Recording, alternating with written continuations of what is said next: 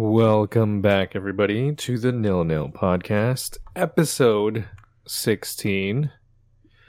And today we have quite a bit to cover since we missed out on one. but apart from that, there's a ton of stuff that we need to go over. Apart from the games that are going that went on over the weekend, we also have to talk about the US Open Cup. Yeah, we're finally getting to a cup competition that hasn't happened in a couple of years, honestly. So I'm kind of glad to finally have the, the in between games. Uh, that way, you don't have to wait as long for you know another game from your favorite team, and it gives you a chance to see all the second division teams that you might not be familiar with normally. So, um, pretty exciting. It, it, it's pretty crazy when you're reading some of the names and you're like, wait, what? That's a team? Yeah. Or that city has a team? How did I not know this? Yeah, like like California United Strikers. Who knew they existed? not me. I definitely did it. Yeah. Okay. So we're just gonna round up first of all uh, the weekend results. Mm-hmm. Um, so Montreal ended up beating Vancouver in that little Canada derby, yeah, two to Canadian one. game, yeah. Yeah. Uh, but the majority of the games this weekend were pretty uneventful. Uh, a lot of draws, a lot of scoreless games like Atlanta and Cincinnati, Houston, mm. Portland, New York Red Bulls, and Dallas, all scoreless games, uh, ending in a draw of nil nil. And uh, we also had Orlando beating Columbus 2 0. Austin 2 0. Fine, 2 0. Uh, Austin defeating DC United 3 to 2. Minnesota winning against Colorado 3 to 1. And we had uh, Chicago and Galaxy also drawing at nil nil. Yes. Um, yeah, I would say the only exciting game from those was probably the Austin DC United one. However, I mean, Austin was playing with, with a man up for like, you know, most of the game or most of the second yeah. half at least. So, yeah. So the only thing that would have made it exciting is if uh, DC United would have had some sort of comeback in this game after that red. I um, found I found that hilarious. The red. what what happened? I, I didn't see it. Oh, I okay. know that there so, was a red, but um, I didn't see what happened with that. So, I think I want to say, well, DC United striker is Ola Kamara, right? And mm-hmm. I believe his grandmother passed away or something like that. Like one of his family members passed away recently. Okay. I don't know if it was from COVID or something else, but um, she passed away. So he scored his first goal. was going crazy. Scored a second goal.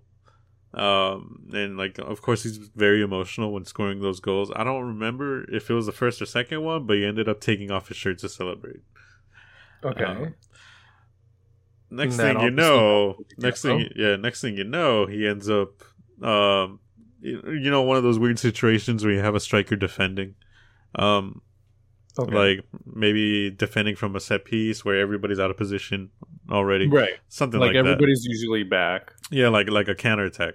Like right. it's whoever's the fastest player to get back to defend. It's not about you know what position Kinda you're like in. Last man. Yeah, so uh, Ola Kamara ends up being one of the people covering um, one of the the Austin attackers, and um, well, strikers aren't known for defending well, so he ends up just pulling the guy down. Uh, it was enough no. to get him another yellow.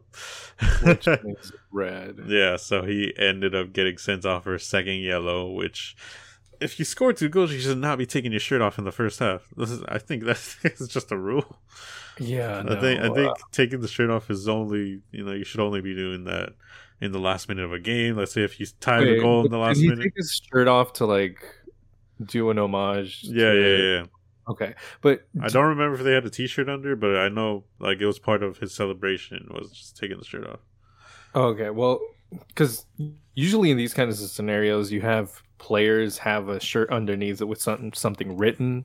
Um, but most players that I see nowadays, instead of taking their shirt off, they just lift up yeah. their jersey and show off the shirt that's underneath. That's what he should have done.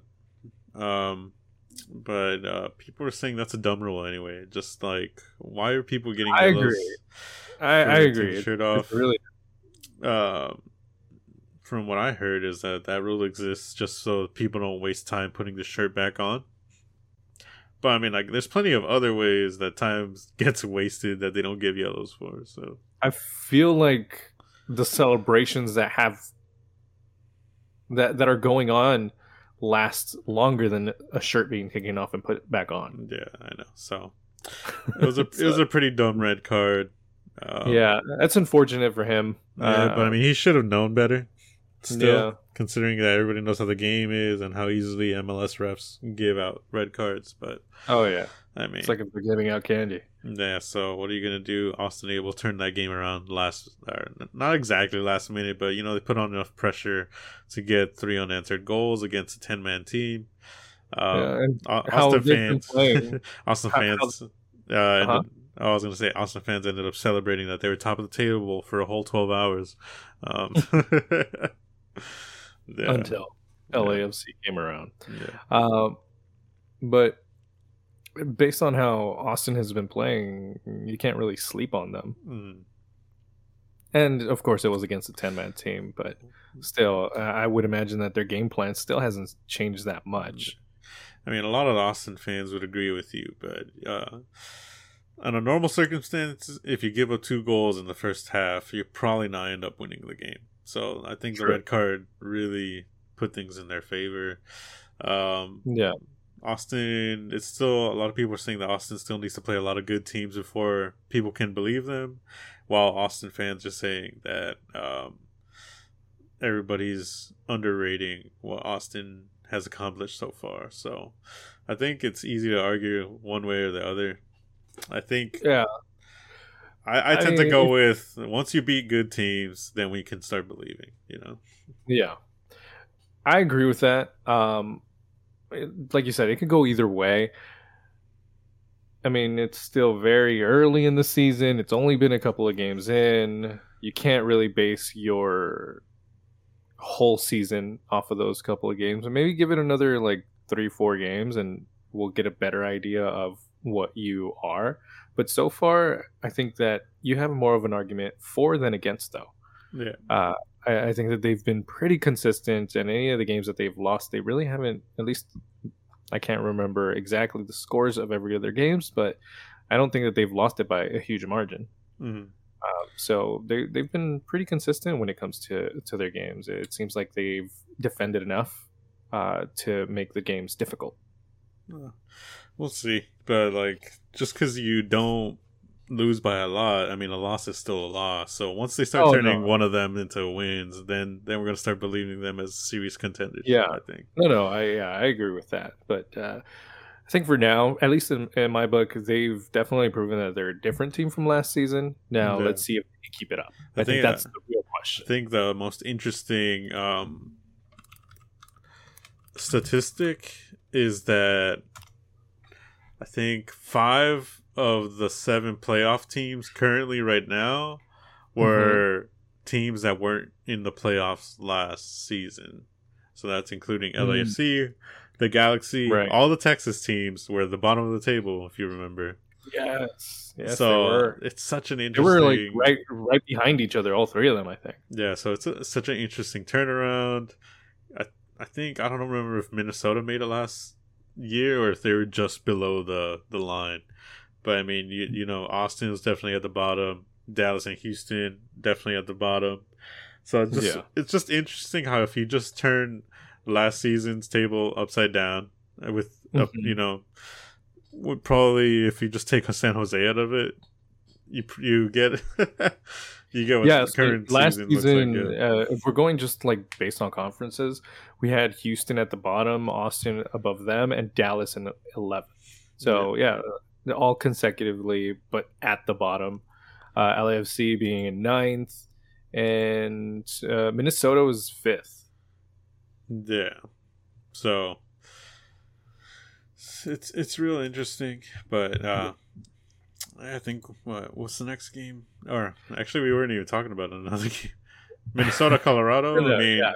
um, the only thing I think there's something I want to talk about in that game was that um, was it St. Clair uh, was in goal for that one, and he he looked pretty good in that game. Uh, I remember he was pretty amazing in the last game. No, not the last game. Like the two game games against ago, the Red right? Bulls. Yeah, Yeah, he, He was, was really good in that one. blocking Yeah. Almost everything that Yeah. was coming their And way. in this one, I think he made four saves in like 30 minutes, and right after like those crucial saves, Minnesota went on to score the leading goals. So Mm-hmm. it seems like he's having a huge influence on that team, and I I don't know if Tyler Miller is ever gonna end up taking that spot back. Isn't that what I told you? It's like, hey, Tyler Miller, now that you're off, good luck getting your job back. yeah, but I mean, See, this is the same thing as like a quarterback getting injured. If the backup quarterback just does a way better job than you, you can kiss your position a goodbye since there's only one. Yeah, I mean he's looking good. He makes great saves. He's good at closing down a space in front of you know opposing strikers.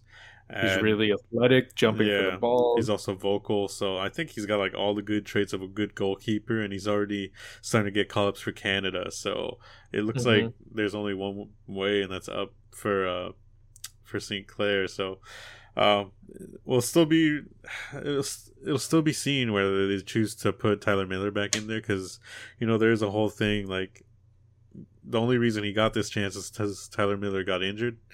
So will they respect his position when he comes back to put him back in, or are they just gonna go with whoever thinks the best? You know. Yeah, that'd be tough uh, because as the number one goalkeeper, you obviously want to come back and have your spot available.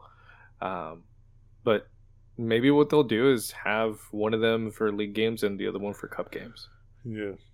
Could be. I mean, that's what usually everybody does. Yeah, and as over the course of the season, like if let's say Tyler gets to stay in the league games and he starts having bad performances in or maybe certain plays that St. Clair tends to save or actually do well in, you know, that's where the comparisons are going to start and maybe they'll start considering to put St. Clair as the main goalkeeper over Tyler. Yeah. We'll see.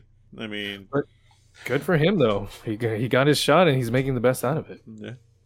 You love seeing storylines like that. All right, Danny. Let's Oh, move yeah. on to the first real games you want to talk about. Okay, so uh, the other games that we mentioned, at least in my opinion, there wasn't much going on in them based on so many uh, scoreless ones. Uh, but there were a couple that were kind of notable um, to me. Uh, one of the first ones that was notable was New England, uh, who finally broke their winless streak by beating Charlotte.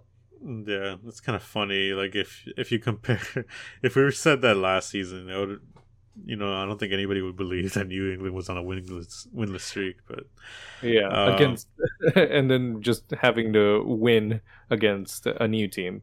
yeah, yeah. so, uh, I did watch the highlights for this. I didn't. I do not Mhm. remember that much. So talk to me about Well, this. How'd it go? From what I remember, I didn't see it as a complete domination the way that the scoreline seems like it would have been. I know it's just a one goal difference, but still, two goals to one says I'm doing pretty well. Like I can create the chances and I'm back on track. Yeah, But it just wasn't as convincing for me. Uh, it's going to be good for them having not won in such a long time. But uh, I don't know. Here's the thing the first goal, it was good. It was a center ball, it was headed in goal, clean play. So that one's valid. But the second one was just pure luck. It was a cl- attempted clearance from Charlotte that just ended up ric- ricocheting off of a New England pla player, and it just went in. yeah, So uh, if if it wasn't for that, if that would have just ended in a clearance, I think this game would have ended in a draw. Yeah. I mean, still considering that they struggle with Charlotte, who we know hasn't been that good defensively. Mm-hmm. Like they they've gotten better in attack, but their defense still isn't 100 percent the best. Um, it shows that New England hasn't got their swagger from last season back uh, mm, because the only one No. I remember we talked about this. The only one that seems to be actually good at you know Yeah. creating something, yeah, creating something or getting the ball going or you know creating chances for people to score is Gil, and everybody else seems to just um just pass the ball around. So if anybody's close to scoring, it would have been Gil. So Yeah. I mean, they did get their win, but I want to. I would say it's going to be a while before New England is convincing again, right? Yeah, like they'd have to kind of ignore their performance and just accept a win Mm, for their own ego boost. yeah, Uh, but if they go back and watch tapes and see their performance, I still wouldn't be happy. It's not convincing because Charlotte, I believe, towards in the second half, they ended up pressing a lot more, having quite a bit of chances, which one of them they did convert into a goal. yeah. Uh, so I think this easily could have, if that lucky goal didn't go in, Mm, I think this could have either turned into staying it as a draw or even Charlotte actually overturning it into a win for them. Mm. Um, but luckily for New England, they did end up getting that win. Yeah. least. I think this is just one of those games where Charlotte, uh, Charlotte couldn't get it uh, their offensive line going. Um, no. I think I, was really close. I like I said I don't remember this game, but I also definitely watched the first half. um, and from what I remember, the first half is like they, they were good at getting the ball up the field, but um, it was just one of those where they couldn't seem to get their final pass through. And Mhm. uh, New England was doing a pretty good job of cleaning up any mistakes and stuff like that. So just seemed Yeah. like one of those games for Charlotte. Yeah, and like you said, the only one at least that I saw that looked like was trying to get something to happen was uh, Carlos Gil. Yeah. Uh, but good for them. Hopefully, this massages their ego and their confidence and makes them believe that they are the same team from last season. I mean, we'll uh, see. because- Because, it, I mean, they We'll haven't had a good result since that Pumas lost, right? So exactly. That's what I'm saying. Like, even though this is just a win, not a very meaningful one, but at least meaningful in the sense of okay, we aren't losing or tying anymore since that game. Uh, but uh, to me, they still have a lot to prove. yeah, uh, sounds good. All right, let's move on to the next game. All right. Uh, the next game that caught my eye was Philadelphia versus Toronto. Uh, these are two teams that I think had something to prove. One had to prove that they can continue to be undefeated, while the other one, having had a couple of wins already under their belt, uh, Bob was going for a third win. I believe this is a third win, right? Yeah, I believe they had a two-win streak before this, Yeah. and this would have been their third one against a really tough opponent. Uh, Philadelphia had the best record in the league before this Mhm. match started, considering that LAFC had lost the last game against the Galaxy. So, uh, Philadelphia, this is the best opportunity for Philadelphia to show that they were the best in the league. Um, however, that ended up coming short, right? So, Yeah, unfortunately for Philadelphia, they are no longer the final unbeaten team, uh, losing to Toronto two to one. Yeah, and from what I've seen of the highlights of this game, it seemed like uh, Philadelphia had most of the possession and they were trying to create a lot of chances going forward. But it's more like Toronto didn't really have an issue with giving the ball to Philadelphia. It's more like they were winning on the counter or seeing when any Mhm. space opened up and taking advantage of the situations. Especially with the first goal that uh, Toronto Yeah. scored, at, which was uh, Oh, that was was a really beautiful. beautiful goal. Yeah. That was a beautiful. I loved. I watched that highlight. I don't know how many times, but it was so nice the way it was laid off. I think you'd have to give more credit to Osorio than to um, uh, his name Jimenez for scoring. Oh that yeah, goal. no, of course, yeah, because he was completely surrounded while he was dribbling inside the box. He, if you look at it, he did not have that much space, and he was just moving that thing around like it was Mm. part of his shoe. Yeah, I know. So um, it was pretty beautiful the way you got to pass two players. Um, not to take away from the finish by Jimenez, who still curled it into the far post, but still, Oh um, yeah. it was a really good goal. um, yeah. And the second goal to me, it was just as impressive too. yeah, You had Pozuelo dribbling also in the box, and then surrounded, I believe, by four Philly players, Mhm. and still getting the shot off in time and hitting the back of the net. Yeah.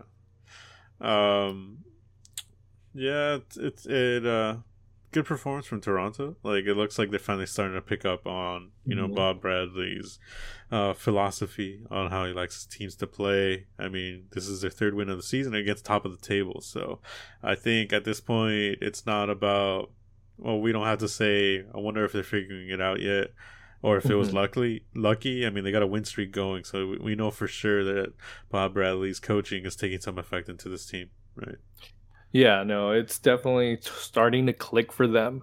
Um, although for me in this game, one of the things that was very, uh, con- not consistent, but it, it, it was happening a little too much, in my opinion, was Philadelphia's defense was just ball staring most of the time. Ball watching. When- Ball yeah, staring. it- it- ball staring, ball watching, whatever, same thing.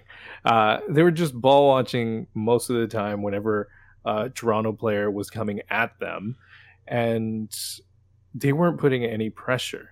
And at the Yeah. same time, when they did get the ball back, when they were trying to clear out or play out from the back, they were making really, really silly, simple passes and Mhm. turning it turn, turning them over. So they weren't even hitting their target when they were starting from the back. Yeah. I mean, you if there's one area of the field where you need to be consistent to not lose a game, it'd have to be, you know, the defense, defending. right? So if you guys can't even make simple passes, especially if you're missing passes as a defender, that's just asking for counterattacks, right? So yeah, and Uh, and that's kind of how you ended up getting this result here. yeah. Um, apart from that, Philadelphia was attacking. Um, they had 15 shots, with five of those being on target, and they only ended up converting one of those. So, apart from their defense, I think they also need to start working on their offense as well in order to score those chances when they appear. Yeah, I know right here uh, you have it that says that, uh, which I do remember seeing, is that one of the goals were disallowed at the end of the game. Yeah. Um, I could have sworn that wasn't the only one. I, I, I think I re- wasn't there another one. No, actually, uh, you know what no. I'm thinking. I think I'm thinking of a Chicago Galaxy game because I think two goals were disallowed in that one. Oh, really? No, Yeah, I think I I didn't check that confused. one out. But I do I do remember no. seeing the highlights for this one of Bono. I mean, to be fair, there was like four Philadelphia players offside in front of him, so I don't think There, that's there were I don't think that's like you know a crazy call to make. No, no, it wasn't. Um, but you know, unfortunately for them, it they just did end up finding the back of the net one of those times, but it was disallowed because of that player that was offside, and he was obstructing Bono's vision. Yeah. And I think that, that was the correct call. So there, there's really no argument there. Uh, on the other hand, another call that maybe could have changed the game completely was that in the 19th minute, you had uh, Nelson coming in hard with a high leg, studs exposed, and catching one of Philly's players, uh, Wagner to be exact, in the shin. Mm. And he only ended up getting a yellow out of that. But to me, if you look at that replay, it seems more like a red card kind of call. I, I feel like we've had other games already that yeah, has ended in a red card result. yeah. That's the whole thing about MLS. I think that's the most um, one of the biggest problems with MLS that a lot of the fans have is that the referee, uh, the refereeing in in the sport seems to be really inconsistent across all the games. Um, so like it could have been a red card. Um, Mhm. another referee would say it was a yellow. The the whole Right. thing that's annoying is that you want either every single referee to give it as a red or every single referee to give it as a yellow, and it doesn't seem to Right. happen in every single game. Now I, I don't recall this incident or I never saw it, so I don't know. Was it like uh, excessive force, or you think it should have been a red just because the studs were on the leg? It just seemed, uh, from what I remember watching it, um, he came in quite hard. The leg was not just straight out, but it was also kind of high, like slightly below knee level, Yeah, and the studs were completely out. And he did catch the player, yeah, like with with with that. So based on those things and based on the calls that they've given before for the exact same kind of play, this should have resulted in a red card. Hmm. Well, I guess you know it's just one of those matches where Toronto got lucky. Because um, yeah. I mean, that's exactly had... why. That's exactly why, for me at least, I can't give the full credit to Toronto. Like if we're if we're ignoring that call completely, then yes, Toronto won perfectly fine. But if we put that call into play, that could have changed. That would have definitely changed this whole game around. Mm, Toronto yes. would have had to sit back more. Uh, Philadelphia would have been able to attack more, and yeah, not have worried so much defensively. I would say, on the other hand, the other argument you can make is that in a game of eleven versus eleven, Toronto ended up winning, right? So, yeah, even if they did get lucky with that call, in terms of how the teams played, it seemed like well, Toronto put their chances away, right? So Right. Yeah. No, no, exactly. That's why I'm saying like if we're ignoring that call completely, just uh, exactly how it ended up happening in the sense, yeah. um, then Toronto won it. But this hey, is this is why win. yeah, I mean this is why regardless of like those controversial calls that happened in the game, um, you should be as good good enough as a team to not have to rely on things like that in order to beat somebody, which is it's it's uh, if anything we should know because that's the main reason LAFC lost against the Galaxy that they relied too much on goals that were depending on the referee's decisions instead of just you know right. scoring enough of those chances that we created that were pretty clear cut. So, oh, of course, yeah. no, no, no, you're absolutely right. Okay, anything left to say on this game? No, just uh, it's starting to look like Toronto are finding their identity and their style of playing, and finally getting some results out of it. Uh, good for them. Yeah, uh, Toronto should be one of the best teams um, in their conference. So uh, good to see them finally getting their form back, especially after uh, they get their special player coming in in the summer. Oh, I forgot that he's coming in. yeah, exactly. So if they're starting to find themselves now, now add that last piece of the puzzle in there, and you're going to get a very dominant team. Mm-hmm, yeah. Okay, so the last game that I have uh, is less for the game itself and more because of something that surrounds it. But San Jose ended up tying two to two against Nashville over the weekend. So with that tie, they remain being the only winless mm-hmm. club in the season. Yeah, um, we kind of expected that, especially with the Almeyda situation going on. Um, mm-hmm. That probably explains a lot of how their form is. Uh, the only thing there, uh, I want to say, there's like three things that I found pretty notable about this match.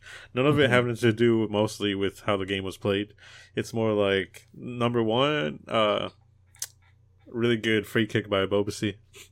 that was that was great. I thought it was a really nice nice goal. One of the goals of the week. Um, yeah. Second, I think Nashville's been surprising at how not good defensively they've been. Um, considering how they were last yeah. season, it just and, seems. And Oh, I'm just saying. It just seems like they can't keep a clean sheet in the Western Conference for some reason. Yeah, and that's exactly what I was thinking too. As I keep seeing these results, because the only phrase that keeps going on in my mind is you saying how great defensively they are. Yeah, and that's what they were known for last season. That, that they were one of the hardest teams to score against. But I mean, they're giving up two goals against San Jose, who have no wins. So that's a, that's mm. definitely a game they should have had a clean sheet in. Yeah, but then again, San Jose has been they're the powering through. Yeah, they, they they're the wild card, like kind of like Montreal, at least for me, where you're not sure if you're going to get a good team that's going to end up having a, a kind of a comeback moment, or if you're going to get a terrible team that's just going to let like five goals in. And in this case, it was another of the same of having to come back from behind and scrape out a point and it was pretty much Ebobisse just putting the team on his back and scoring that brace. Yeah. Um, last thing I would say about this game is that it was Almeyda's final match because it was officially announced. Um, I don't know if it was this morning or last night. Either way, uh, both the club and Almeida announced that uh, this was his final game in charge and that he was leaving the club. Yeah, this was announced yesterday uh, that he was that they were parting ways. Um, I don't know. Uh, it's said that they're both kind of at fault, both the club ownership and Almeyda, because they just couldn't see eye to eye. Uh, obviously, he wanted to get more investments to get more players, but at the same time, his best performance with San Jose was when he inherited the team and didn't actually get any of the players that he wanted. Yeah, and the players that he did bring in failed to perform. Players like Fierro didn't really do much. Alanis didn't really do much, especially, yeah, I mean, he scored some crazy goals, especially, I think one was a free kick, a sick free kick. Yeah. Um, but besides that, they didn't really provide anything to the team. Chofis started mm-hmm. to provide a little bit, but I mean, he hasn't been as consistent, just like how he was at Chivas. Um, like he yeah. wasn't consistent there either at scoring goals regularly. So um, even the guys that he did bring in, did didn't seem to perform there. The guys that he asked for, he didn't seem like he could get the best out of them. Um, mm-hmm. And a lot of people, from what I've seen, are saying that this should have happened like a year or two ago. Like he should not yeah. have been allowed to stay that long, mostly because I mean, before Almeyda came in, San Jose were known as a pretty bad team in terms of defending or attacking. They're mm-hmm. usually one of the bottom table teams in the Western Conference. Uh, after right. he took over, and now that he's hmm. left, you can't say that they've actually gotten better.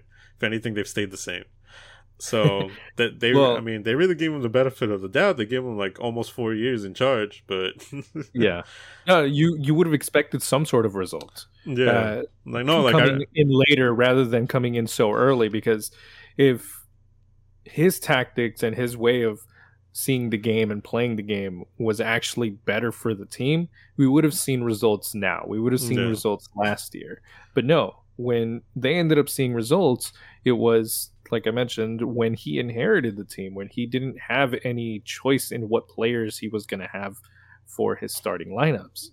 And that really goes to show, you know, that the players that were at hand were better than the ones that he ended up choosing. Yeah, and um, the only thing I can say positive about his time in San Jose was that he made matches interesting. Whether that's you know giving up three goals and scoring four, a bunch of situations like that. Like his team always ended yeah. up at the end of crazy games. I mean, he already had a couple interesting games this season. The three-three tie against Columbus coming to mind. Yeah, where they scored in the last great. minute. Um, there's a bunch of matches like that under Almeyda, but eventually, I mean, ultimately it didn't really lead to anything. I don't think he ever got the team into the playoffs.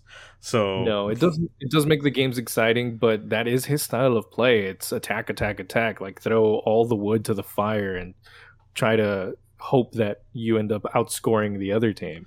And so that was reflected a lot in this game too, mm-hmm. where a lot of the the the reason that the reason that they ended up getting scored on and how Mukhtar, who was pretty much playing off his mind in this game, mm-hmm. uh, was able to go through is because he was having everybody go forward, and they were pretty thin at the back when it when it came to a counterattack. And Mukhtar just kept coming and coming and coming, and eventually he ended up getting his brace. yeah, I mean, think about that one where he just ran through the defense, like exactly. were afraid to put a tackle in. Um, I think I saw something from, or I heard something from the Extra Time Radio podcast where they're like, the only reason that's not one of the goal of the week contenders is because they did it against San Jose. Because yeah, uh, any other game where you would run like most of the field and get through four defenders, you would have been nominated for goal of the oh, week. But since it's San Jose, you kind of expected that to happen. So oh yeah, when yeah. I saw these goals happen, I was really entertained. It, was amazing. Um, but like you said, because it's San Jose, because it's known that their defense is weak, it's not that amazing. It's more like it's expected that you're gonna end up running through that defense. Yeah. So uh, I think that's all we have to say on Almeyda. I mean, um, in terms of him leaving, he was flirting with the idea for a while. I think in an interview, I want to say a month ago or a month or two ago, he mm-hmm. said that, "Oh, I could cancel my contract at any time. You know, I have I have chances. People out there want me. So if you're yeah, a coach that wanted to stay, yeah, you shouldn't have been saying stuff like that. Especially, it just seems kind of disrespectful to say things like that. Oh, of course. Like, Um, if that is really how you feel, and I'm club ownership, okay, is that is that what you're saying? Fine, then this is the end of your contract. Go find those teams that are really asking for you. Yeah, uh, that's why I think he should have left a while ago. But um, Yeah. his his tenure was fun. I'll say that. Um, in terms of replacements, uh, I haven't seen them name a strong candidate to replace them. I did hear that they do have uh, interim coach from. Um, I Mhm. want to say their uh, their reserve One team, their yeah, their, their MLS Next Pro team, which is uh, I think San Jose Earthquakes too. Mhm. And then one of the assistant coaches, uh, the interim assistant coaches is Wondo actually. So Oh, really? Yeah, he's Oh, going to be involved in the managerial side of things. Although I've also heard that he's not really looking to be a manager. He's more focused on the scouting part of the, you know, the team. Right, but right. yeah. um, I think I mean with a guy like him, it's still a, a good experience to have uh, in Of your coaching staff. So hey, uh, what if he ends up finding out that he's actually good at it? Yeah, who knows? So we'll we'll see how their form changes now that they have um, you know new people in charge of the team. I know. Oh, well, I could answer that right Yeah. away with tonight's game. They ended up winning five 0 yeah, I know. And from what I remember, it's uh, Almeyda would play players out of position, especially just to fit his system. So I really hate that kind of like yeah, tactics from a coach. yeah. Yeah. So Just play players where they're good, unless they're actually good in another position, and they have that ability. Like it's part of their resume that they're actually good in another position too. Yeah. Then they can be flexible. But if they've never played it, you're not going to put your goalkeeper as a striker if he's never been a striker before. yeah, or you shouldn't be putting a center back as a left back like he did because that's not they're not built the same. No, and the mentality is not the same either. Yeah, so uh, I mean, yeah, they got their five. Was it five one win? Uh, I thought it was five 0 Double check, sure. double check, double check. It was five 0 Yeah, you're right. Five 0 win against Bay Cities because we record these on Tuesdays. So um, yeah. So tonight there were a lot of U.S. Open games, and we'll talk about those later. So yeah, the first Um, game post Almeyda starts off in a win. So Yeah, I think yeah. the San Jose fans have something to get excited about. At least you know we'll see some changes. It's not like you can get any worse. You're already at the bottom of the table. So yeah, and it was it was about time. I think everybody knew that this is where this was heading. Like you said, two years ago. yeah, Um, but it, it was time. The, ta- the tactics weren't working, and you were getting the same kind of game every single time, coming from the behind and trying to scrape out a point because most likely you weren't going to get the win. Yeah. All Anyway, right. those were uh, some those are our quick review. Quick reviews, yeah, yeah. Quick reviews. No, those were some notable games that, even though the game itself didn't seem exciting, mhm. there were a couple of like notes uh, why they were kind of meaningful. Uh, the ones that really did stand out, and I think they were pretty obvious if you look at the score sheets and the results. Uh, first of all, was NYC beating uh, RSL six oh. This was definitely one of the biggest surprises of the weekend for me, considering that I probably, I mean, I picked RSL to win this game, and like they got I think we destroyed. kind of uh, both were under the impression that RSL was going to win this game Yeah. based on New York's form. Yeah, um, but yeah, and, uh, for those of you who still have Taty Castellanos as part of your fantasy team, this must have been a good game for you because he scored four goals. Yeah, I think I gave up on him after like the third game. yeah. Um, however, I mean, he had two PKs and a deflection. like that's where, that's where the you know that's three out of four goals there. So I'd say he got pretty lucky. But um, Yeah, but yeah, the PKs. Definitely. RSL I guess forgot that they shouldn't be fouling players in their own box. Uh, There were very silly fouls. yeah, You know, like uh, there were bad choices. They could have done everything but, but they ended up choosing to do that one. But from what I ended up seeing, New York showed up, they played their game, and they got the result that they were looking for.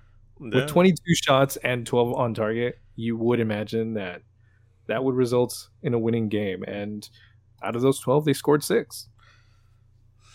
I know. So finally, I mean, out of seven games, finally, I mean, it took them seven games to finally start playing like how NYCFC played last season, right? Right.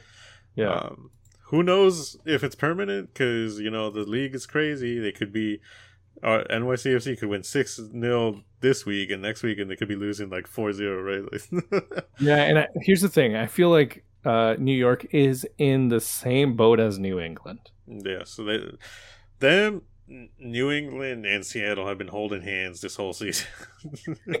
yeah, walking behind every other club. Yeah, they're, uh, they're just like, let's all agree to be trash please. exactly. Like we all did great last season. This season, let's give everybody else a head start. Yeah, let's mix it up. The, yeah. the, the, thing with uh, New York that keeps bouncing around in my head is the phrase that you told me that they're known to start slow. Uh-huh. No, Seattle. This is Seattle. This is. Wait, was it Seattle or was it New York? No, Seattle. Seattle's known to start I'm pretty slow. Sure New York also. No, no, no, no, no. Seattle. Uh, okay, well then I've been bouncing around the wrong phrase in my mind, but still, I've always uh, seen New York performing pretty decently, not this bad. And with this results, it's definitely going to motivate them to hopefully do better in their next game. But like you said, two pens and a deflection, so it's not exactly the most convincing uh, game. But mm.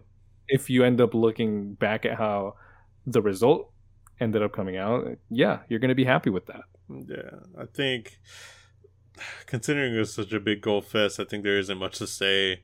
Uh, no. RSL ended up taking 11 players on the field, but the defense was forgotten at home, I guess. So that's all exactly. I'm going to say about that. I think. No, no, and that's that quickly sums up this whole game. Yeah, New York was just having an open net the whole time. Yeah, I think it's just one of those games that as soon as like three or four go in, the defense just gives up and lets in another two. Like I think that's that's all it is.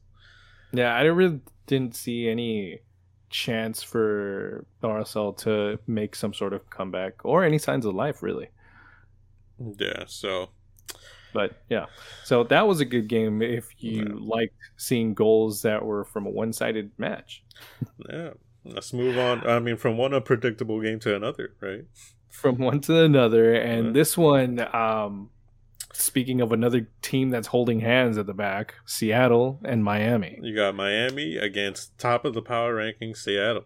Oh yeah, top of the power rankings because you know they're the best in the league right now. Let's just say the official MLS power rankings are an absolute joke. Do not listen to them whatsoever.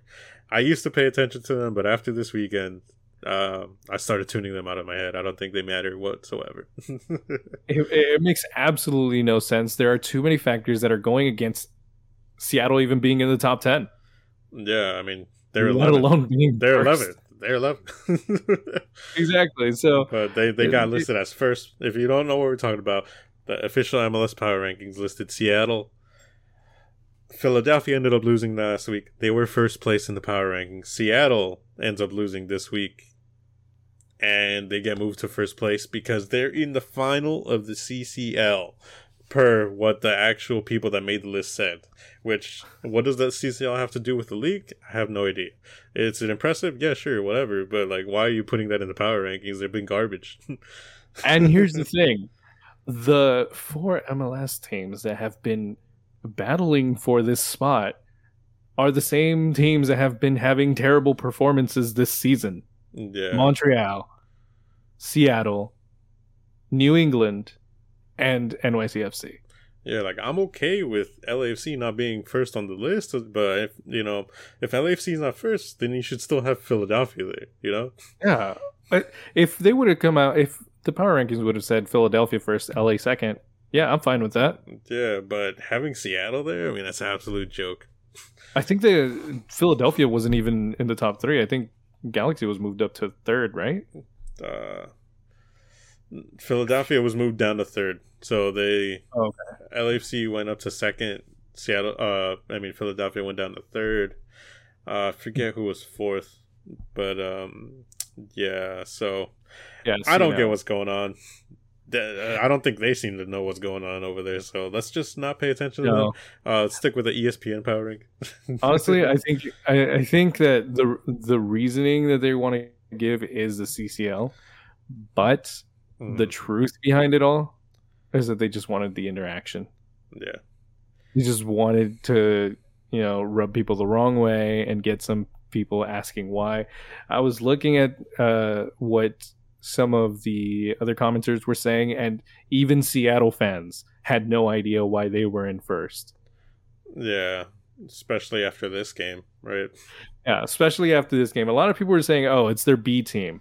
I know, but, but I was just like, "What?" I'll roll down somewhere in there. Doesn't matter what your team looks like. A loss is a loss in terms of the power rankings. yeah, exactly. Playing your I B mean, teams isn't going to stop you from going down. Like, yeah, tell that to a Liverpool or to a Man City. Oh, yeah. So you know they're having to play in week in week out week out midweek. Mm-hmm. But anyway, uh, okay, Miami against Man Seattle. United. That's easy.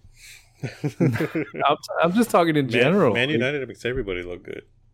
Of course, but yeah. at least currently, they're the Cincinnati of the Premier League right now.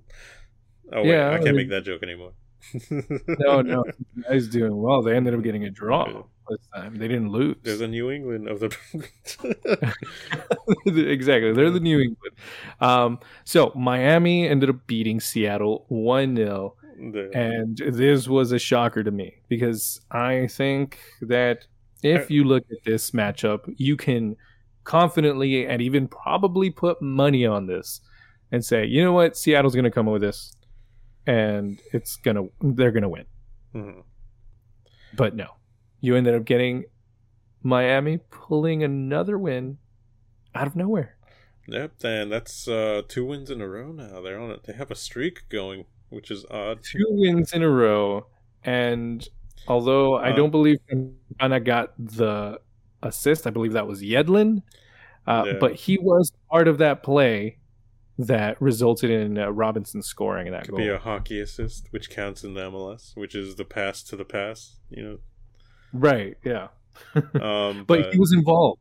But he was yeah, involved. One person that was not involved was Higuain. not. Yeah. Piguain. Yep. Yeah. it was Higuain. Um, he was out eating a Snickers. No. Um, so this raises a lot of questions. Uh, for one, is this the lineup that they should be having? Is Higuain the problem? Uh, w- does he come back into the team? Do they just keep him out? Like, I what? Mean, we... If I was Phil Neville, considering how bad you've been at your job for like the last year and a half or two years, right? Mm-hmm. Um, I would just stick to what works. And for right now, not having Higuain in the team is what works. The only way to yeah. bring him back in is to sub him in, and maybe he scores like you know a goal or two. That would be like okay, so it, it was just me switching up the system, and it has nothing to do with Higuain. But at this point, right. I would not put Higuain anywhere near the starting eleven, considering that you have a two game win streak and knowing how bad Miami's been. Like you got to do whatever you can to get those wins in.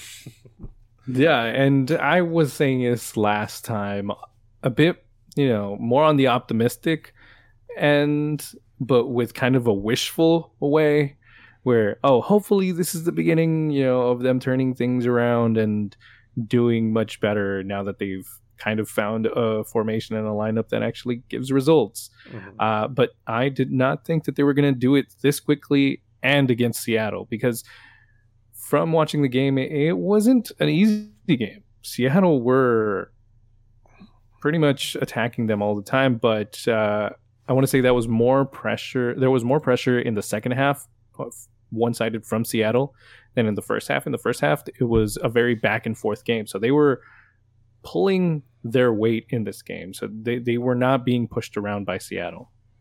Yeah. I want to say the main takeaway from this game or the main headline that people can pull from this game is Yedlin um, being involved in the play for the winner, uh, giving the assist yeah. for the winner, considering the last time he was in MLS was for Seattle, and that's where he made the jump to Newcastle, was for his hometown team, Seattle. So I don't even think I don't remember seeing him celebrate the goal either. But like, I think that only I applies if you're. I think that only if applies you if you score it. the goal. Yeah, I think if you're assisting, you should be able to celebrate as much as you want. But Right. Yeah, um, that's the main thing I'm going to take away from this game. I mean, Seattle played the B team according to their fans, so Your B team, know. A team, whatever team, it's your team, and I mean, they think your B up. team should be able to beat Miami. Look, you can put whatever letter you want on your team. The job is the same. Uh, the only letter we're putting here is an L, right? yeah, that's the only the, letter. L, that this is the L team. the L team. Yeah. There you go. Now, um, for me, my takeaway is that Miami, whatever you're doing now, keep doing it because it's giving you results, and you're getting results not against an easy team, mm-hmm. a team that most likely can end up running you over really quick. Uh, especially with a team like Miami, who has had terrible form since the start of the season. Um, but you know, good for them. Mm-hmm. And let's see if they can do it again this coming weekend. For Wait, sure. Speaking of, do they play um, their U.S. Open Cup game today, or did they do they play that tomorrow? Who Miami? They Miami. played today and they won against Miami FC. oh, so they have now proven that they are the real Miami. I know. I was about to say like, oh, Miami Derby, and um, apparently, I think Miami FC actually has more fans than Inter Miami. But, really? No way. Yeah, yeah. but uh, I think all the Miami FC fans are like, "Yo, we were already here. Why did not just promote us?" But Beckham's like, "No, it's my team now." You know? yeah, and his team was has been just trying to kill itself this yeah. whole time. Yeah. Um. No, but uh, good on Miami for turning things around against a really tough opponent. And Higuain, uh, I think you have a lot of ans- uh, answers to give to the questions that have been brought from your absence. Yeah. So, so I think that covers. I mean, that game. It's not like it was, you know, a lot of action. no, no, not a lot of action. But uh, I think that, that was a very surprising game, and for more reasons than one. Yeah. Um, now, finally, to our main game because we are fans of this team. LAFC come out with a win against Sporting Kansas City, three to one. Yeah, just give us, give us give us the league already. Give us the cup. You know, just put the put the little star on the shirt. you think they're gonna give us a cup if they won't even give us the power rankings anymore? Well, it's uh, it's because they were too biased. They used to give us all the power rankings.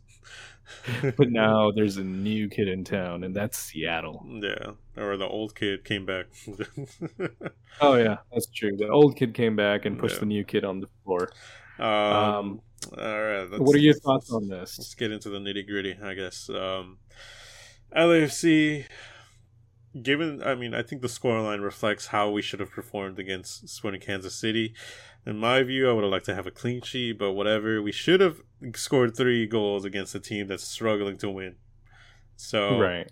I'm happy. Especially one without really any weapons at its disposal. We did see yes. a quick glimpse of Pulido in the stands. Yeah. Uh, which, Taking if you were in the, the team, this definitely could have been a much more difficult game, and we would have seen a different result, maybe. Mm, yeah, exactly. But um, just didn't seem like Kansas City really had anything going forward. Uh, uh, I want to say they just spent most of the half defending. They did get down the wings a couple of times, but I didn't really see anything in the center that would really cause us any trouble. I mean, sure they did get a goal, but that was also a deflection, right? So right. it wasn't like they put anything crazy together. Um, LAFC did end up creating a lot of chances, but I think we're still struggling with the whole uh, converting those chances into goals. Yes, we did score three in a game, but with the amount of chances we were creating, which should have been five, five to one easily. Um, yeah, I think I would just go straight into the first half analysis. So sure, let's jump um, in. I think that the first twenty minutes of this game we started them off how we're supposed to start the first 20 minutes of every game. Now, mm-hmm. we've said that we've started slow every game so far. Right. Where and seems like the yeah, where it seems like the players are asleep and they're not finding any rhythm to the game. But this one, it seemed like we had a rhythm down already. Um, I think that might have a lot to do with actually Chicho starting the game. But mm-hmm. uh, either way, um, we finally were able. I mean, we're pressing Um, we're getting the ball back. We're turning them over. We were turning it over, or we were turning the ball over from them, right? Like uh, we were getting back possession. Uh, we are getting down the wings. We are getting in behind their defensive line. We were getting balls into the box. The only thing we just couldn't do was putting it in the back of the net, and I think that's a really disappointing thing. Is mm-hmm. having all that pressure and having all that creativity and having all that possession of the ball, not being able to do a thing with it, despite you know being so well attacking wise. Um, right. And the other thing I'm gonna say is that even though we are so good, we still conceded first, and it seems like that's becoming a trend that we mm-hmm. have to concede first in order for us to not only equalize but to just like get the rhythm going in the game and like convert our chances. So that's something I definitely want to see change. Like I would like to see a game where we just score the first goal in the first 20 minutes and we keep that pressure throughout the match. But um, right. I was disappointed in that we just didn't convert any of that into chances. We didn't convert any of those chances, and we still ended up conceding the first goal. Although we did end up equalizing before the half halfway mark, right? Yeah, we can. We ended up uh, equalizing six minutes after their uh, initial goal, and for me, I agree with everything that you've pretty much said. Um, although for me, I still thought that they started a little too slow um, they did start faster. They did have a bit more of an urge to want to score, uh, but seeing that we ended up getting scored on first doesn't show that they're taking advantage of the chances that they're creating. And I think that's one of my biggest frustrations with them is that as much as they show some good play and you know some some ability to create chances, the most frustrating part is that they can't finish them. And honestly, that's what's going to make the difference when it comes to winning or losing a game. If you're not putting them into the back of the net, there's going to be a high chance that you're going to end up getting scored on, and that's going to be the thing that you're going to look back on. Oh, I mm-hmm. should have scored that, or oh, they should have scored that from our point of view. Another thing is that we're still making really, really dumb mistakes when it comes to defense. Mm. Uh, Murillo, who we were very happy to see play on a different level in the first game, has kind of slowly been regressing back to who he was last season. And okay. I would getting, say I would say he got unlucky with the yellow card though. Yeah, well, he he still ended up getting a yellow card very very soon. I think he was playing a bit too aggressively, in my opinion. I think um, the I mean I think the person that's got to start watching himself is Fall. Though. Yeah, yeah, yeah. No, and then that's where I was heading next. Where with Fall also getting a car a yellow card very early. And here's the thing.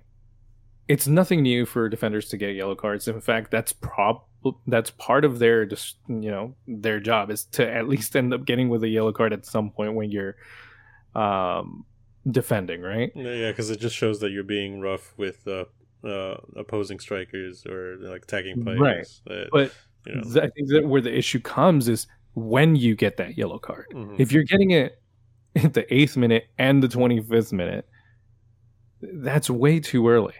It's way too early to be giving this much of an opportunity to the the opponent where they can take advantage of your yellow card and make you do uh, something that'll end up in that yellow card turning into a red.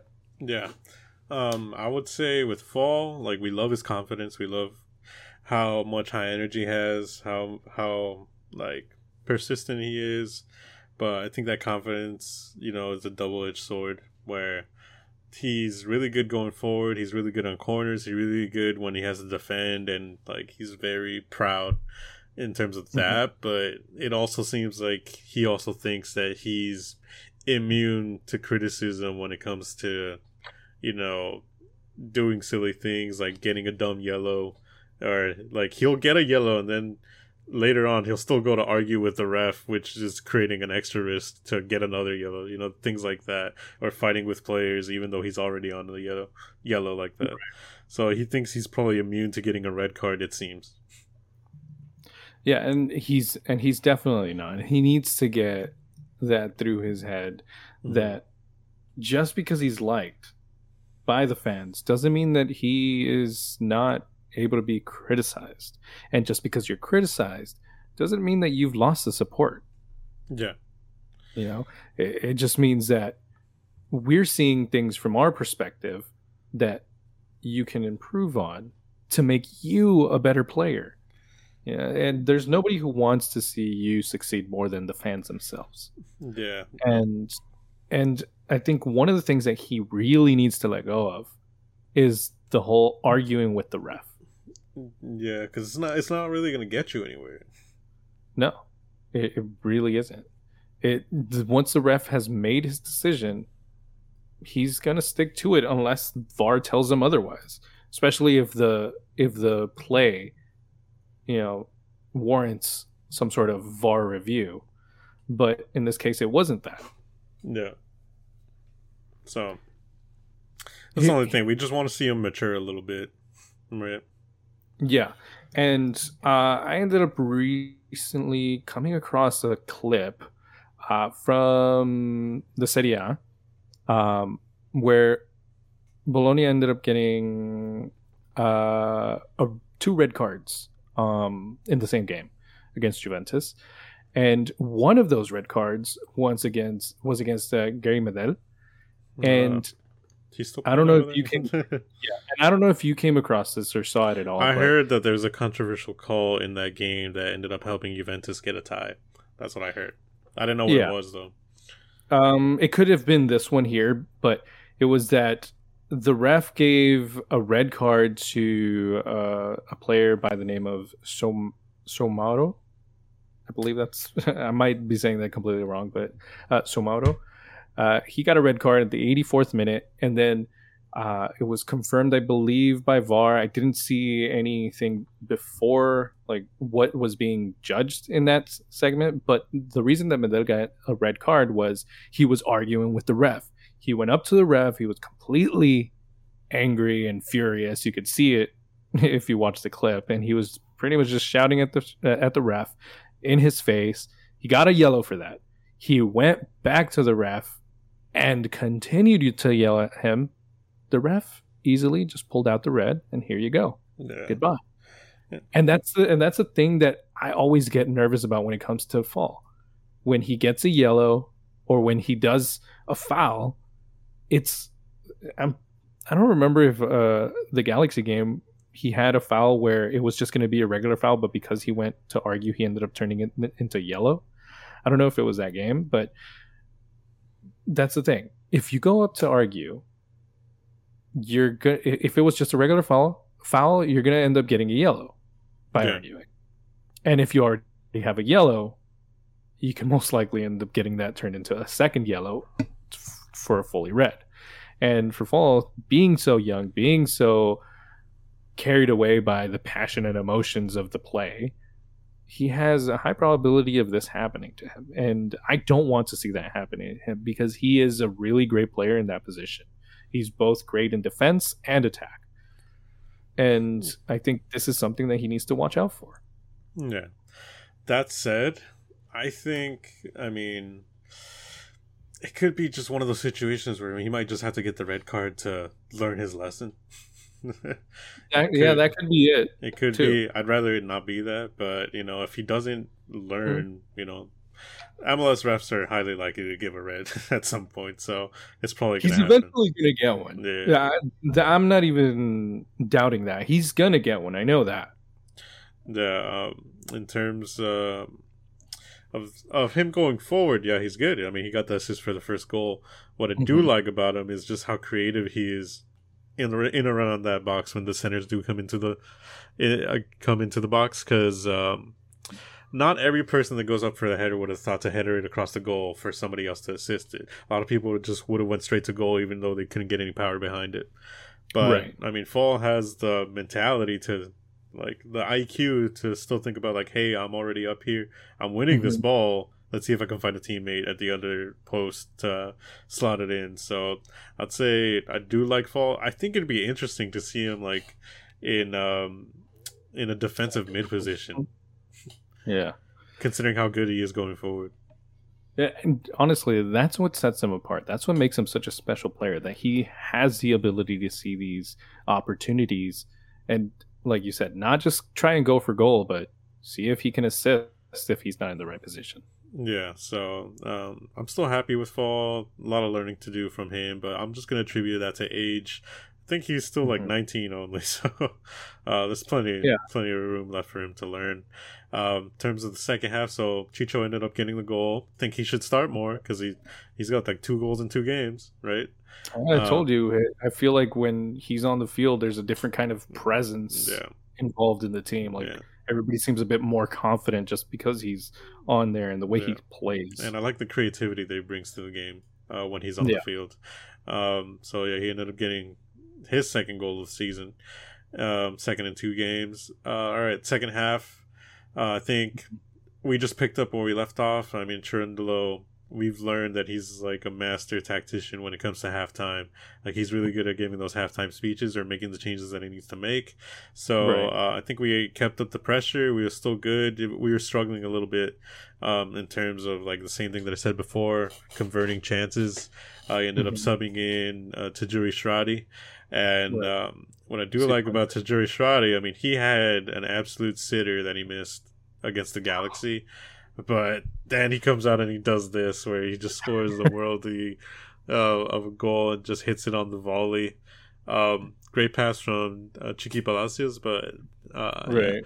Yeah, he gets the ball, hits it on the volley, he just catches the goalkeeper out of position, goes into the top top left corner um, and that's that's two one, and I, you could see the Sporting Kansas City players almost deflate because they're just like, we were defending so well, and then just like a goal like that goes in, you know. And you know what? They really were. They they did change something at least in the beginning of that uh, second half, where they were kind of constricting a little bit of uh, LAFC, but this ball just went over everybody else and forget whatever they were doing to improve their game. It didn't matter because that one shot that he took, it was amazing. Just ended up ending whatever hopes that they had. Yeah. So that ended up putting us 2 1 uh, Tajouri with another banger. Um, and then for the third goal, Sifu, who ended up getting subbed in, I, I think it was for Blessing. Not 100% sure. Uh, yes, Sifu but, came in for Blessing. Uh, yeah, he ended up running through the box. Uh, he had a couple of moments before that goal where it looked like he wanted to take a shot, but he was a little bit shy and ended up passing it instead. This one, mm-hmm. he finally, you know, no defenders were ended up pushing him. So right. he just kept his like, all right, let's see how far I can go. And then right when he got to the edge of the box, um, he turned on the pace a little bit and ended up toe poking it into the far corner. Um, mm-hmm. And I think he used the defenders as like coverage so that the goalie didn't really know which way to, uh, or couldn't really react to it in time. So, um, right. Sifu finally gets his goals. Uh, I know last season, although it was a poor season, he was one of our top scorers, um, and he was pretty consistent in getting the goals. So, um, as long as we're spreading out how we're scoring the goals, it's going to be mm-hmm. really tough for teams to defend against us because you can get goals from anybody on a front line, but right. I think we still need to start providing more goals from midfield in order to complete our offensive power. And Sifu yeah. a big part of that. He, we know he's good at scoring goals. It just seems like he didn't take enough of those chances for the first couple of games so far this season. So I'm glad to see him amongst the goals, but um, I definitely want to see more from him in terms of that. Yeah, definitely. And I believe some of the reports, at least while we were watching the game, they were saying that he was questionable when it came to if he was going to be part of this game. Yeah, they um, said he, he said that, that he didn't even know he was going to be in it. He thought he wasn't going to play. Right, because of what had happened uh, against Galaxy, where he, I believe, ended up getting some sort of knock, uh, so yeah. he wasn't feeling 100. percent He had some sort and, of knee injury, and uh, I know the uh, the commentators were saying that that's probably why he looked a little bit shy to take some of those long distance shots because they require a lot of power. And I, I think that's exactly probably what happened there. Yeah, and if we go back to see some of his long range goals, we are very aware that his kind of shooting is kind of like full power, yeah. you know, just blasting it in there. Mm. So I understand why he might have been hesitant. Although prior to knowing that, um, when I saw him moving back to defend, I almost thought that he was kind of not playing well by letting a ball pass or not going for a challenge. But uh, after learning that he was kind of being a little bit reserved when it came to how he was playing, uh, it made more sense that you know he wasn't going to go for a tackle or uh, something more aggressive if he wasn't feeling 100%. Uh, but aside from that one little thing that I that I ended up seeing in the game, I think he played pretty well, and it shows with him ended up ending up getting on the score sheet. Yeah, um, but overall, I'd say I'm pretty happy with the game. I think this is one of those games where it plays out exactly how you want it to. Um, yeah. And like there wasn't anything like this is exactly what I wanted to see from my team and this is what we got. So I'm I'm I'm still happy with it. I have a little bit of complaints like for one, I don't think Acosta has done much since he's gotten here and I would like to see him be more involved, take more shots at least. he had like one good play in the whole game, yeah. right? Yeah, and the other thing I would say is that Chiqui Palacios needs to step up his defensive game ASAP because sure he's going he's good going forward, but on that goal that uh, we conceded, he probably, mm-hmm. I mean, he slipped, which was unfortunate. But then he he decided to go make up for that by tracking back himself, and they ended up getting just absolutely destroyed by Johnny Russell like three times in a row. Yeah, uh, right after that happened. Plus, you know, he ended up causing the own goal. Yeah, and I find that he's been I don't know. Uh, I hope that I'm not making this up in my mind, but I've seen him like overturn turn over the ball quite yeah. a few times. I just think the worst thing is that he doesn't defend that well. Just in general, like he gets past pretty easily. Yeah, yeah. I feel like they kind of like hold for a second and they mm-hmm. just kick the ball forward and just run around him. Yeah. So uh, another thing, I don't know if it's just me or if you see the same thing, but uh, the game en Vela. Uh, for me, I don't really see his presence that much in games as we used to. Uh, I don't think so either, but I'm okay with that because the less of an impact he has, that means the more that everybody else has an impact. And it doesn't seem right. like one of those. It seems like LFC is shying away from passing him the ball and having him do everything. It's more like they're trying to spread out you know the responsibility um and like sure he we haven't been able to get him to dangerous positions mm-hmm. what i'm hoping is that come summertime uh when we bring in a dp uh hopefully a dp midfielder they're gonna be able you know to, yeah yeah hashtag Isco. um that um that he's going to be able to offload some of that creative pressure from Vela, and right. that midfielder can be the main source of you know our attack and helps get Vela in those dangerous spots where maybe he can you know, if you notice that ever since Vela came into the league, he had that one standout season, and a lot of defenders, you know, end up marking him like two v one, three v one at this point. Yeah. So you have not been seeing a lot of his like left footed curlers that much recently. So I think we need to have no. more creative players to be able to pull uh, people away. away. from Vela to be able to get him in those positions for him to you know do those magical plays. But uh, I'm not mm-hmm. too mad at Vela not being that involved. I think he'll be there when we need him. Yeah, yeah, and that's the, that's the only thing. I'm not saying that I'm expecting Vela to do everything. That's definitely not no, what I'm no, saying. I think you expect like three or four dangerous chances from Vela, like a game, right? Something like that. Right. With with the caliber that his name carries of the kind of skill set he holds, you would expect you know some really notable plays even if they don't result in goals mm-hmm. you're expecting at least some sort of like oh my god he did this and this and you know remember him in the game mm.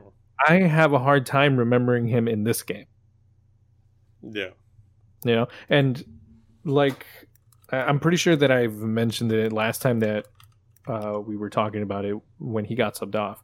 I like that we're moving in a way where it's not depending on one player because if you're just depending on one player, you're setting yourself up to fail. And I like that we're, like you said, we're spreading out the goals, we're getting everybody involved, and having that mentality of you don't just need him, right? But mm. at the same time, I want him to do what we all know he's capable of doing, including himself. I know that he's probably frustrated that he's not performing like he used to. Yeah. Um, so that's all I would say on Carlos Vela. I think um, maybe I should spread a couple of rumors for you, right? so um, we've already talked. Well, let me start off. So there's a rumor that came out today. You know, mm-hmm. we all know the contract situation with Vela.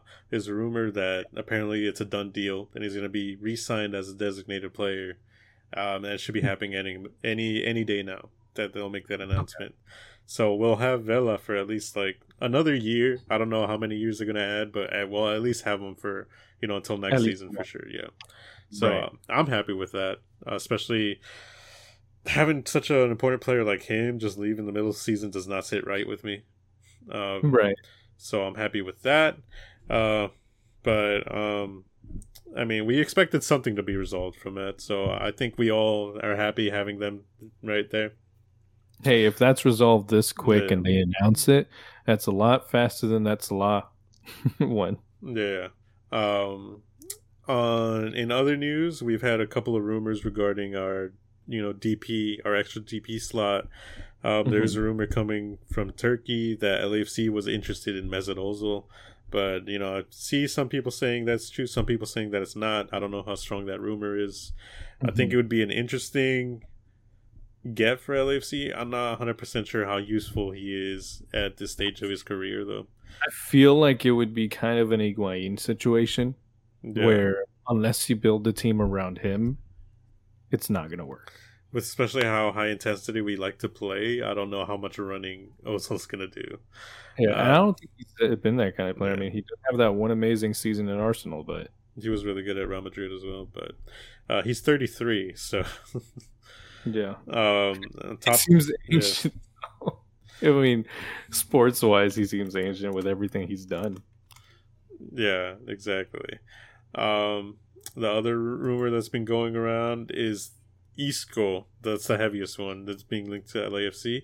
I would rather have Isco because he's younger. He's 29.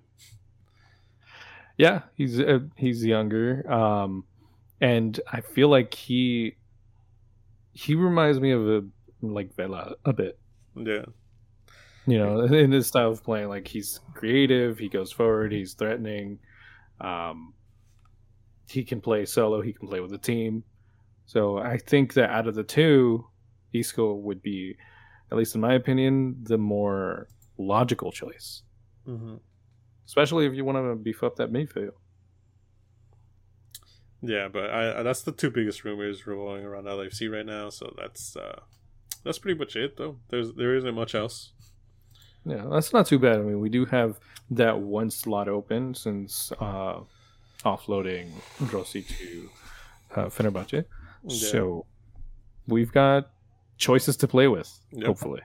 And think, and I still don't think we've reached our full potential with the team we have currently. So I think it's really exciting for us fans of LFC. What's to come? Yeah. Uh, shall we move on to U.S. Open Cup for once. uh, yeah, let's move on to the U.S. Open Cup. There were some games that were played today as we uh, are recording this podcast. Yeah, let me on... let me let me let me list off the the results real quick. So, Cincinnati play, ended up playing against Pittsburgh. Uh, they ended up winning two 0 um, I mean, MLS teams should be winning these games. So, um, Flower City, which uh, I didn't know was a team. Flower City. Okay, where is Flower City from? That's what I'm trying to find out. I think it might say on their badge, but um. Flower City ended up playing against DC United, but uh, DC ended up winning three 0 uh, uh-huh. Flower City Union. I've never heard of this team before. Uh, they're from Rochester, New York. Oh wow! I could have sworn. I could have sworn. Yeah, no, you're right. They're from Rochester. At least according to what I'm looking at here. Yeah. Yeah. Wow, that's interesting. Flower City. Okay. Oh, it's so because Flower it used City... to be. Um, it's because Rochester Rhinos Rhinos used to be the the team that was there. Um, oh. but uh, I think they went on hiatus, so Flower City ended up taking their spot. So Flower City bloomed in their absence. Yeah. Okay, so Flower City losing to DC United 3 0. Who is next?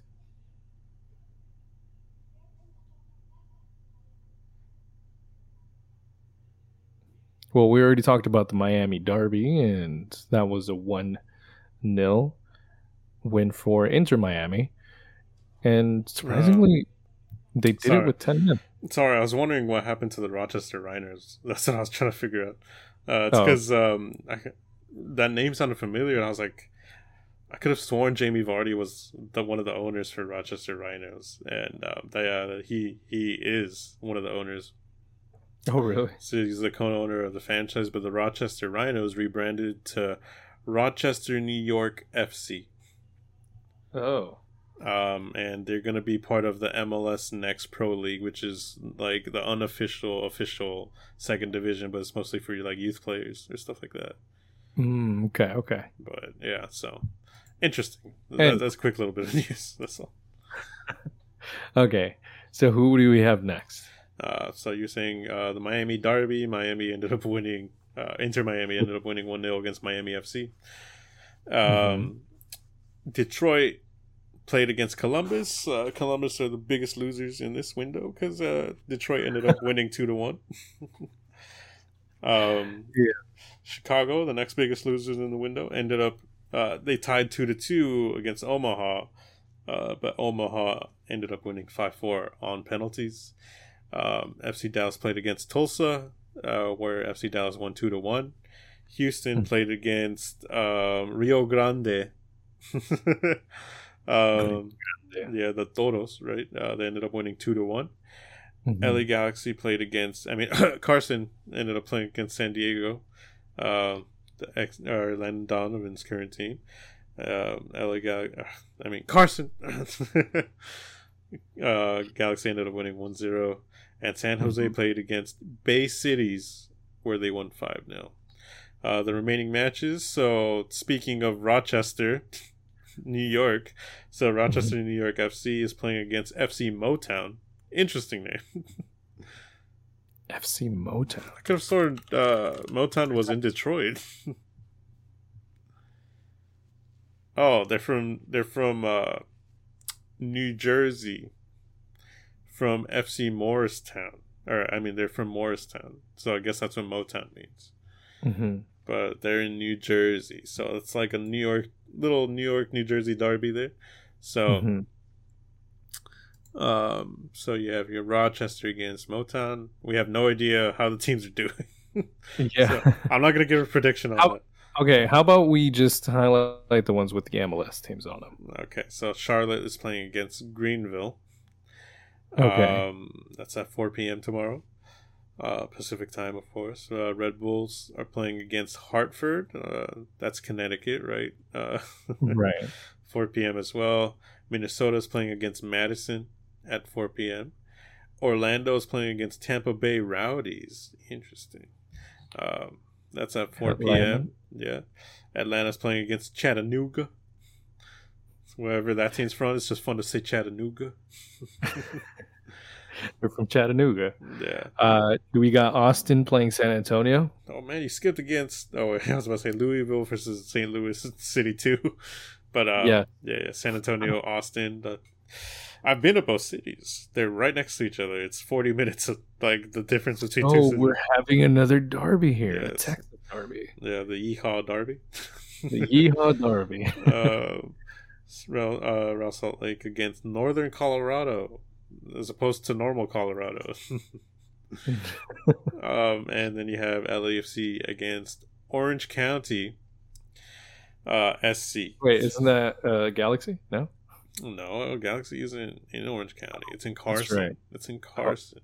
Okay, thanks for reminding me. Yes. Uh, obviously, we're gonna assume that all of the MLS teams should be winning these, Yeah. but we will point out in the next time uh, if there's any surprising results, just like there were today. Yeah. So yeah, those are the U.S. Open Cups. Uh, for now, I think we can't really elaborate on these since we don't know yes. much about their opponents. Yes. But I think as the tournament goes on and we get more of an idea of who is moving forward, we'll have a better idea of that. By the time the second match comes around, we'll do our homework and look at all the highlights and give our predictions based off of that. yeah, pretty much. yeah. All right. Um, that's all I got to say. Anything other? Anything else we should cover? Uh, no. Other than uh, in the Premier League, we've got a very tight race. Uh, Liverpool beating Manchester United today, as expected. now, now, well, it's not necessarily expected. Uh, I expected it. United I'm a Man United fan. okay, fine.